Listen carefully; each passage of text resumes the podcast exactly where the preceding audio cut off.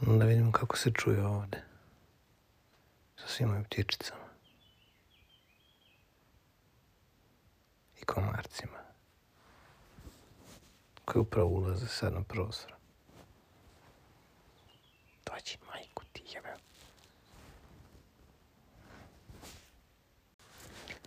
Dobra, i sad zvanično počnemo sa kašljanjem na uvodu.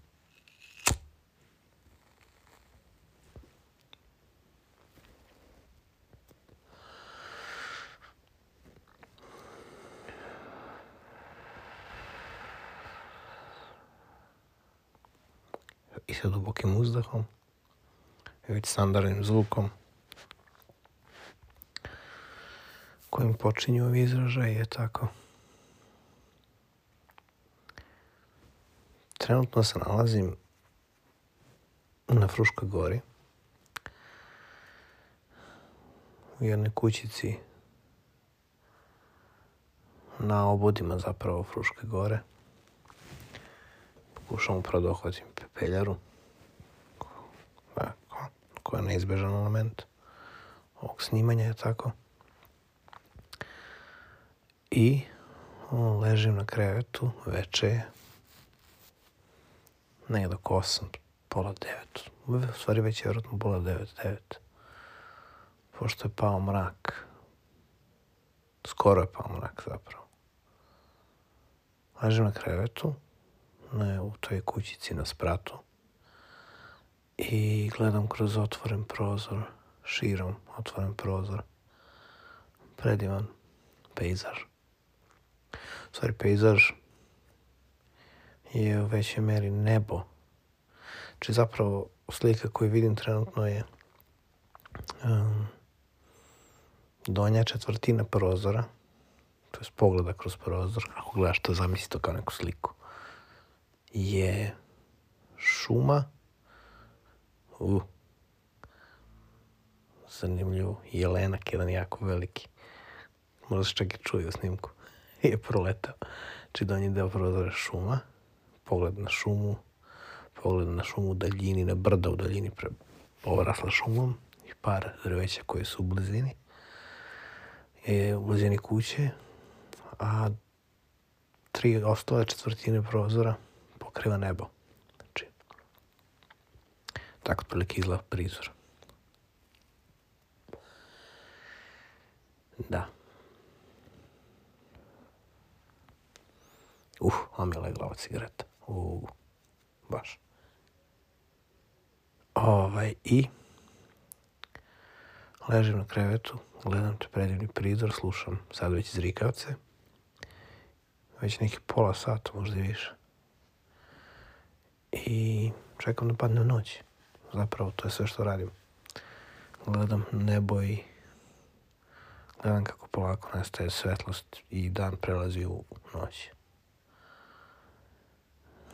Da, i predivno je. I tako se odmaram. Dušu odmaram, bukvalno. Duša mi se kroz telo odmara.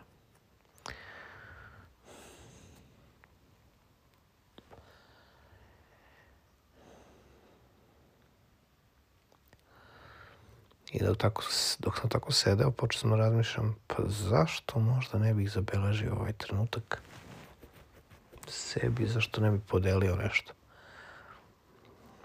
Ja ne idemo na početak priče otkud ja ovde, što ja radim ovde, gde sam uopšte. Znači, došao sam, mogu bi zapravo reći, pobegao sam iz grada i svega onog što se dešava u gradu i svog stana i svega onog što se dešava u mom stanu na selo u jedno utočište koje me uvek spremno čeka kod moje tetke na selo, Stara Bingula, Frušku goru. Došao sam da... Došao sam da odmorim. Tu je mnogo rečeno.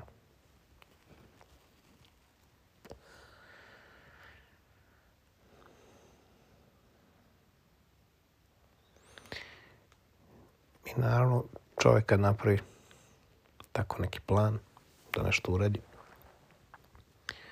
Uvijek krenuo da smišlja neke druge male plan, plančiće i izgovore zašto je napravio takav potez. Sad u sred ovoga što je zadesilo svet, ja idem da odmaram. I onda sad, kad sam došao ovdje, imao sam te neke plančiće, da ću da snimam podcast, da imam mir. Veliki mir koji, pa, pomalo i nemam kući. U stanu sa majkom. Pomalo to i nemam u nekim trenucima. Te plančiće sam mislio da ću da ostvarim. Jedan od tih plančića je bio, pored podcasta, verujem da ću to možda ostvariti, da počnem, tačnije da nastavim da pišem svoj roman. kog mi je izuzetno stalo. I sve je spremno za to ali suštinski ja nisam spreman za to do kraja. Jer svi ti plančići koji sam zamislio tako, kad sam ostao sam zapravo, pošto je moj brat, tetke, bio tu samo prvo dva, tri dana, kad sam ostao sam juče, prvo što sam jedino mogu da uradim je da sam zaspao. Znači prvo sam sedeo u miru, u istom položaju, gledao tako samo kroz prozor i, kroz, i u nebo. I odmarao se i samo počeo me hvata strašan umor i u sred bela dana sam, ne znam, možda jedan, dva popodne zaspao. Spao, spao, ne znam sam koliko. Sam shvatio da mi sistem premoren. Da sam ja izuzetno umoran. Od čega? Uf. Da li treba da nabrajam? Zašto bih nabrajao stvari od kojih sam došao sa odmorom? Nema pojente grad, majka, računi, pandemija, vesti, društvene mreže, Instagram i Facebookci, ljudi, ljudi.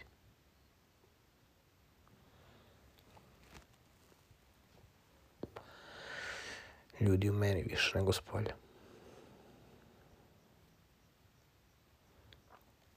A ovdje sve što postoji je priroda. I mir. Potpuni mir. I primetio sam u tom miru sistem tek onda osjeti koliko je umoran. Koliko pun nemira bio. I šta se dešava? Počne se gasi, se odmara. I ulazi u svoje prirodno stanje. Recimo, kući sam imao običaj da ležem vrlo kasno u 3-4 sata. I da ustajem vrlo kasno u 12, 11, nekada je jedan čak.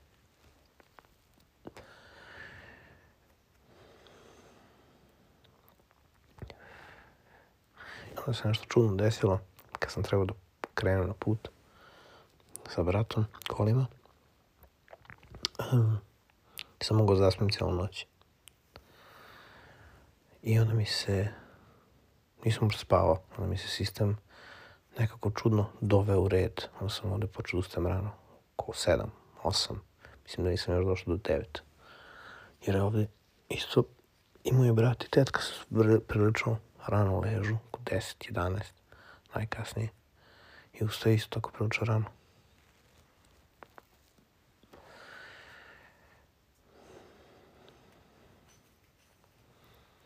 I zbog toga sam nekako ja, da zbog toga što sam pao celo noć, zbog toga što se ritam nekako sam, sam se organizam već spremio na to, već si unapred, ja sam već unapred bio ovde, zamislio se ovde, video sebe od tu, sistem to vratno osetio i prilagodio se. I sad mi je nekako prirodno da 10-11 sati već legno spavam. Mislim da to neki prirodno ritam čoveku. Ali eto, kad ne živimo u prirodnom okruženju, ni mi nismo prirodni. To je to. I onda sam neke stvari shvatio dok sam tako pokušavao da zaspim. to veče pred polazak, shvatio sam šta je to uzbuđenje pred polazak na put. Zašto ljudi možda ne mogu da spavaju. Zato što je to prostor u čovjekovoj duši u kom je čovek niti kući, niti na putu, niti na tom novom mestu na koji ide. Duša mu se nalazi negde između. Već je, jedan deo duše već je otišao tamo, jer čovjek razmišlja o tom mestu da će biti. Deo energije mu je već tamo. A deo energije je ovde. A deo energije je takođe na putu. Razmišlja o putu. I onda je rastrzan. Ne zna gde se tačno nalazi. I zato ne može u potpunosti da se opusti dole na spavanje, tako? I to mi je bio zaključak. Ja sam bio negde između. Duša mi je bila negde između. Da. Nedostajao mi ovaj izražaj, ono priznam. Nedostajalo mi pričanje.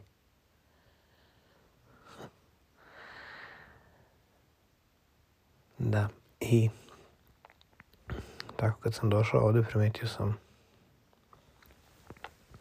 nešto se čudno dešava sa svetom. To smo svi vrlo svesni, ili tako, ali nešto još sam ja primetio se dešava. Um, slušajući, slušajući jednog poznatog svetskog astrologa, celebrity astrologer, gospodin David Palmer, ili ti poznati kao Leo King, ovaj, uvideo sam da postoji sad jedna tendencija u energiji planete da, da je sve opkoljeno nekim restrikcijama. Vrlo teško stvari teku. To sam, te restrikcije sam osjetio kad sam došao ovde. Ja sam došao ovde da bih vratio taj tok. Da bih uživao u miru, da bih ja sam tekao. Na neki način. I primetio sam već da taj tok vrlo, da je nekako iseckan, isprekidan. Kako sam to primetio? Hm. Pa prvo, ja sam ta dva dana, te dve noći dok je moj brat bio tu, to je bio pas koji je protočao. Spavao sam na krevet, to je dalje pas, spavao sam na krevetu koji je, to su te restrikcije, tako? Sprečavaju me da snimam. Um, na krevetu koji je kratak, kraći od moje dužine tela. Sam nekako morao da savijem. I sad ne može se spustiti samo, znači na boku čak može spavati. I onda nekako moraš da se skupiš i da se saviješ u kolenu da bi spavao. To je neka restrikcija isto bilo prva, tu smo već došli te misli. Pa onda pozivi ovde. Jako teško dolaze, signal je slabiji. Interneta nema. Jako teško probija se signale, a ja nemam telefonu, ni minute, ni internet, nemam ništa. Možda sam isključili broj zbog neplaćenih računa i imam samo telefon. Ne samo. Evo, da nemam njega ne bi mogao da snimam. I onda kada treba da proverim nešto ili ustanovim, moram se povežem drugi telefon, I onda to malo ide tako iseckano. Onda sam primetio um, pa sam kupio mogu samo kažem, stvario sam svoj jedan veliki san, jedan veliki cilj, da imam jedan laptop koji želim jako dugo vremena. To je jedna posebna priča, zašto je to tako meni bitno. To će biti zabeleženo potpuno novom izražaju. Kupio sam MacBook Air. Presrećan sam zbog toga. Možda sad ne zvučim tako, ali presrećan sam. I onda sam ja sa sebi tako pokušao da napravim flow neki na njemu. Pošto je Apple ceo flow za mene. Tako osjećam tu energiju te kompanije. Što bi moj brat rekao kompanije. Ja je ne bi nazvao tako. I ta, te restrikcije, te ograni, ta ograničenja, kako bi se rekli restrikcija na srpskom? uskraćenosti, iseckanosti se manifestuje na tom, na tom um, laptopu tako što ja gledam seriju, predivan je zvuk, predivna je slika, uh, slušam slušalicama AirPods koje imam i prosto obožavam ih isto kao prvi dan, tako da danas ih obožavam. I zvuk je savršen, ali ta serija, da zbog čega, da li taj neki format nešto nije najsrećnije, ovaj, nisam ga najsrećnije sredio na laptopu, ali nije ni bitno. Svakih možda 5-6 minuta serija teče, teče i samo se zustavi. I onda mora da se ubrza 5 sekundi. Kao, idem napred da ubrzam. Da bi se nastavilo. Tako da i tu je tok taj iseckan. Svaki čas se, svaki 5 minuta se nešto secne, moram da kliknem i onda ide dalje. I nekad se desi nekom ključnom trenutku. Uvijek se pitam šta će sada da proguta tih 4-5 sekundi, uvijek da proguta nešto. Možda neki ključni deo. Pa ti onda shvatiš da može se živi bez tih 5 sekundi, iako se dešavaju možda desetak puta. Nekako shvatim usput šta se dešava.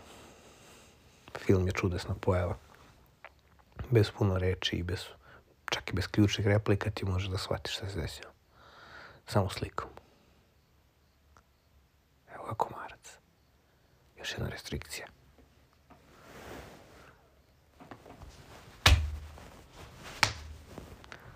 Izvinjavam se, to je bio komarac. Da, ovo je bilo ubistvo uživo u programu. Mislio sam da će ovo možda se desi, eto desilo se. Ako zamisli, desi se komarac, ja ga ubijem kao u sred snimanja.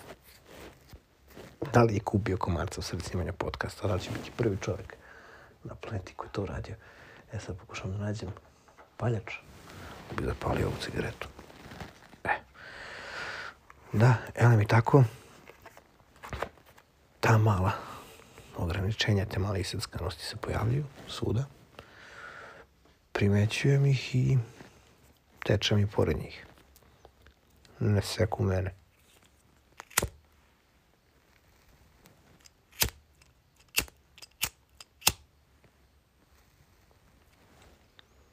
Još jedan primjer restrikcija.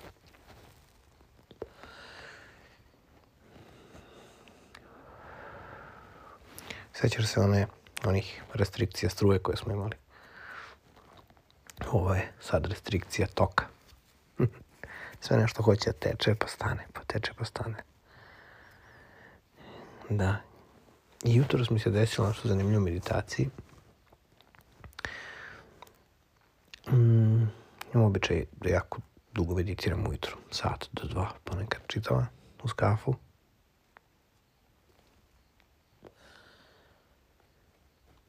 Sluškam da li se čuju komarci.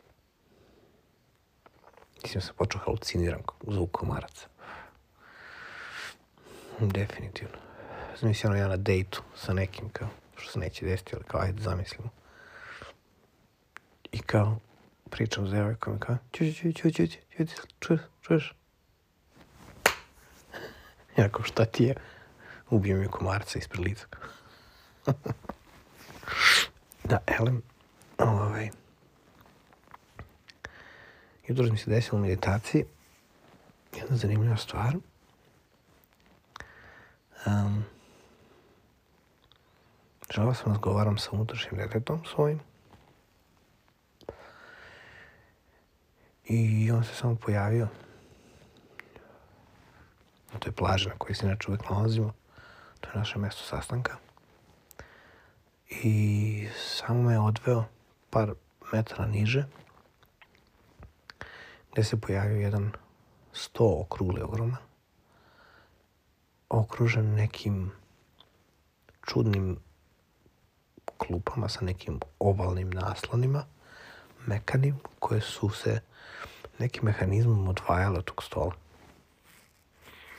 I u tom trenutku meditacije ušla moja tetka nešto da uradi, ja sam izvadio čepovi za uši iz ušiju Jer gde bi drugde držao čepove za uši dok meditiram, jel te? U nozdravama, šta kao. Bože mi. Čekam da izađe mesec, inače, to je glavni razlog zašto. Jedan od razloga zašto se smrzavam trenutno pored prozora. Mesec je tako savršeno pozicioniran da izlazi bukvalno tamo gde, gde ja gledam. gledam. To je neverovatno. Baš tačno da mi, tačno gde je prozor, tačno gde je krevet. Tačno sam tako namešten da, da gledam to brdo iz, iz kog izvire mesec. To se desilo pre dva, tri dana. Večeras je oblačno, možda si ne bude video. Vidjet ćemo. U svakom slučaju ćeš znati kad izađe mesec po mojoj reakciji. Um, I znači, je ušla tetka, tu smo neki nešto obavili, ja sam i dalje u nekom mirnom stanu, stanju meditativnom. I vratim se u meditaciju i osetio sam da za tim stolom će da se će da budu ne, neko će da bude tu. Nisam znao ko. I kako sam se za tu klupu, ono se nekako neki mehanizam se aktivirao i ja sam se nek... bio privučen tom stolu, što sam bio udaljen. Te klupe su udaljene neki možda dva metra prilike. Se približile klupa stolu i ne tako jasno video, ali sam osetio da su da su za stolom u drugim klupama um, privučeni sad već neki, neka bića. Konkretno sam ostio su vanzemaljci definitivno. Če znači, znao sam 100% su oni.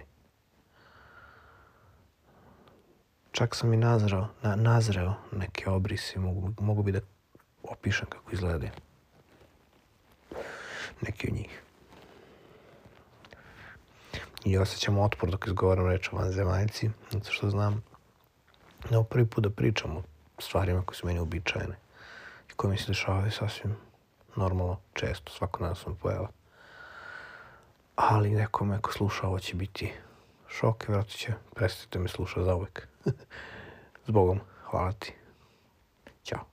Evo, ti koji si ostao, a i ti koji si ostala, ajde da slušam, pričamo dalje. Kad smo probili taj vanzemaljski led. Znači,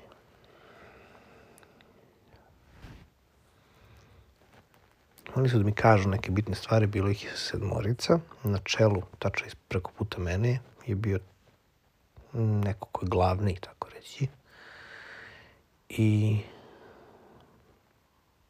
ne bih znao da opišem ko su i šta su tačno, ali su mi se predstavili po energiji, po emociji koju nose po vibraciji kojom vibriraju.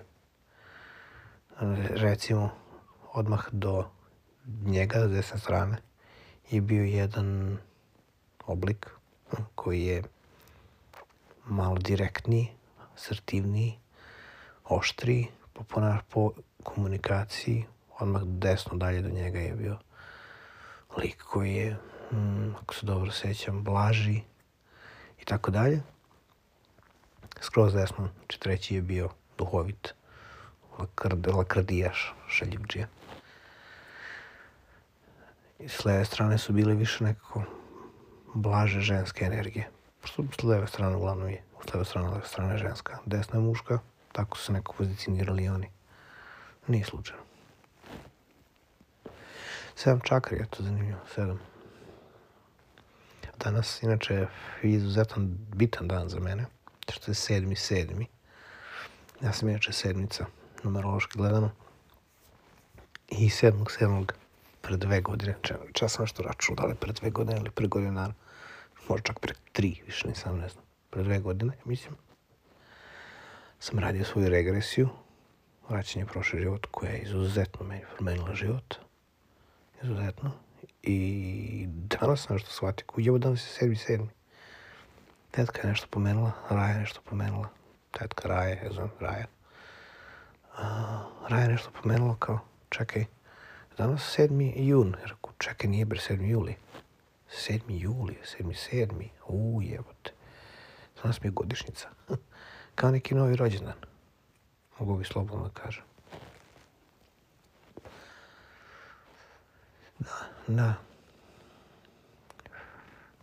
Rođendan novog čoveka. Novo mene, da. I elem, oni su tu bili i pričali su mi, svako njih mi je prenao određenu poruku. Sad ih se više ni ne sećam tačno toliko, jer nije ni bitno. Dolazi mi tako preko dana i danima koji slede će mi doneti, će mi doći te stvari koje su mi prenali. I jedna od stvari koje, zbog kojih pominjem možda sve to je da je trenutno moja uloga usled svih tih restrikcija jeste da svedočim tom toku unutar restrikcija, da svedočim, eto sad mi je ta reč došla, da budem prisutan iako se te restrikcije dešavaju i da su ona neka vrsta testa za stabilnost mog mira, za stabilnost moje frekvencije i da će ih biti i da će delovati ugrožavajuće, a da bih ja trebao negde da da ostanem svoj.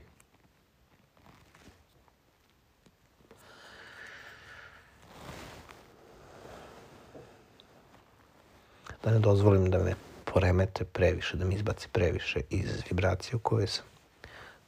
Da me ne ubace u negativnu vibraciju, da me ubace u kritiku, u, u ne, negodovanje. Što nikako nije dobro, naravno. I tako su mi još neke stvari pričali i primetio sam da mi dobro ide u tome, da sam vrlo zadovoljan.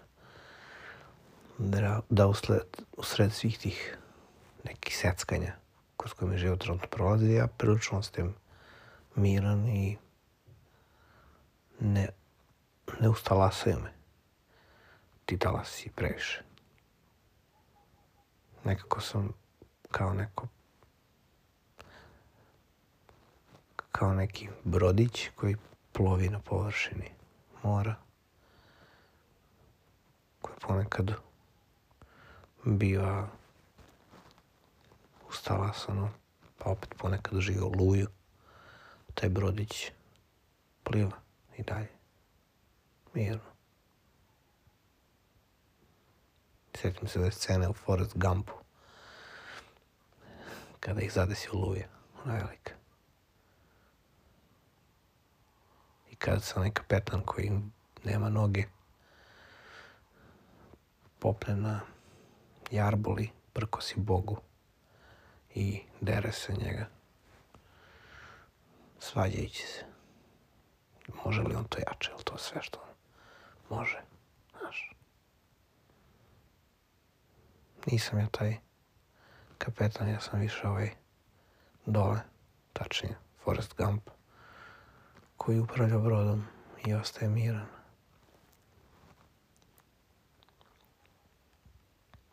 Eto, mesec, meseca nema još uvek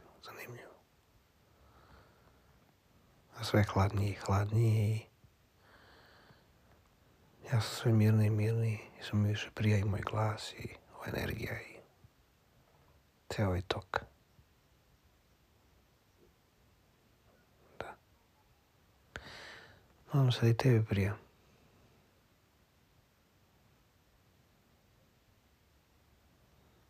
Da. A ceo dan mi u sistemu još nešto.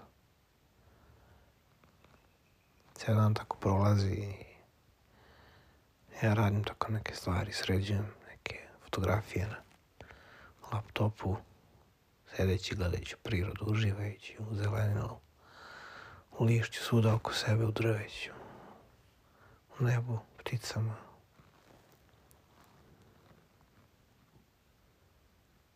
и стана мислим на него. Она е присутния, не го икат. Ставането.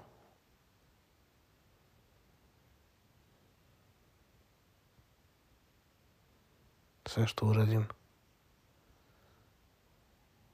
осечен каляна на туидаме по 8 метра. Сега ще уредим превучен кръс филтър, како би. Izgledalo kad bi ona bila tu i videla to što se desilo upravo. Pa onda vodimo neki mali razgovor, dijalog, ona je. Bude slatko skroz. Onda sam se pitao zašto je sad toliko, zašto je sad toliko tu? Zato što sam ja toliko tu sa samog sebe. Zato što sam miran, zato što sam svoj. Duboko, duboko u sebi. I zato mi je ona tu pored mene, kao da sedi pored mene, kao da me drži za ruku, kao da sve zajedno proživljavamo.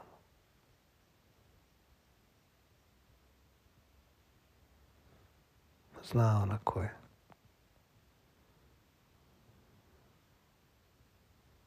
Ne moram ime da je kažem.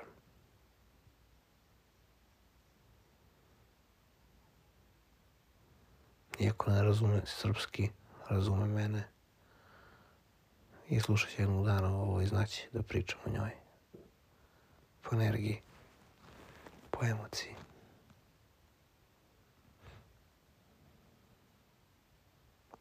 Kad bi ona imala tako podcast kao ja što imam na svom jeziku, ja bih je slušao sigurno.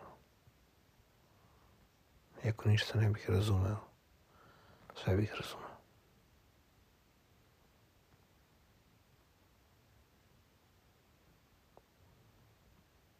Treba li mi išta drugo u životu? Ne. Samo da je slušam i da je razumem.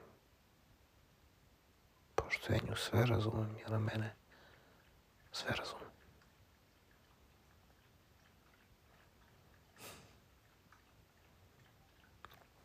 Ovo što sad čuje, inače pas koji pije vodu.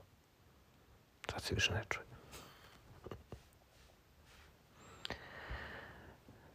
Tako se ja napijem vode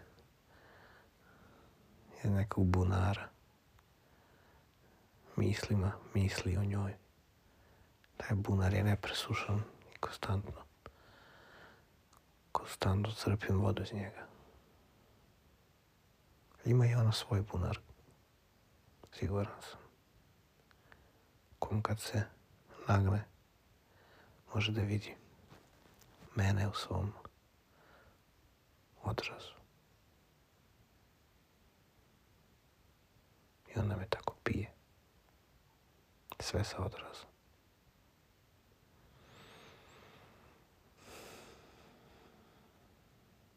Eto, mesec još nije izašao, mrak je potpunosti pao. Zvezde se još ne pojavljuju. Zato što je previše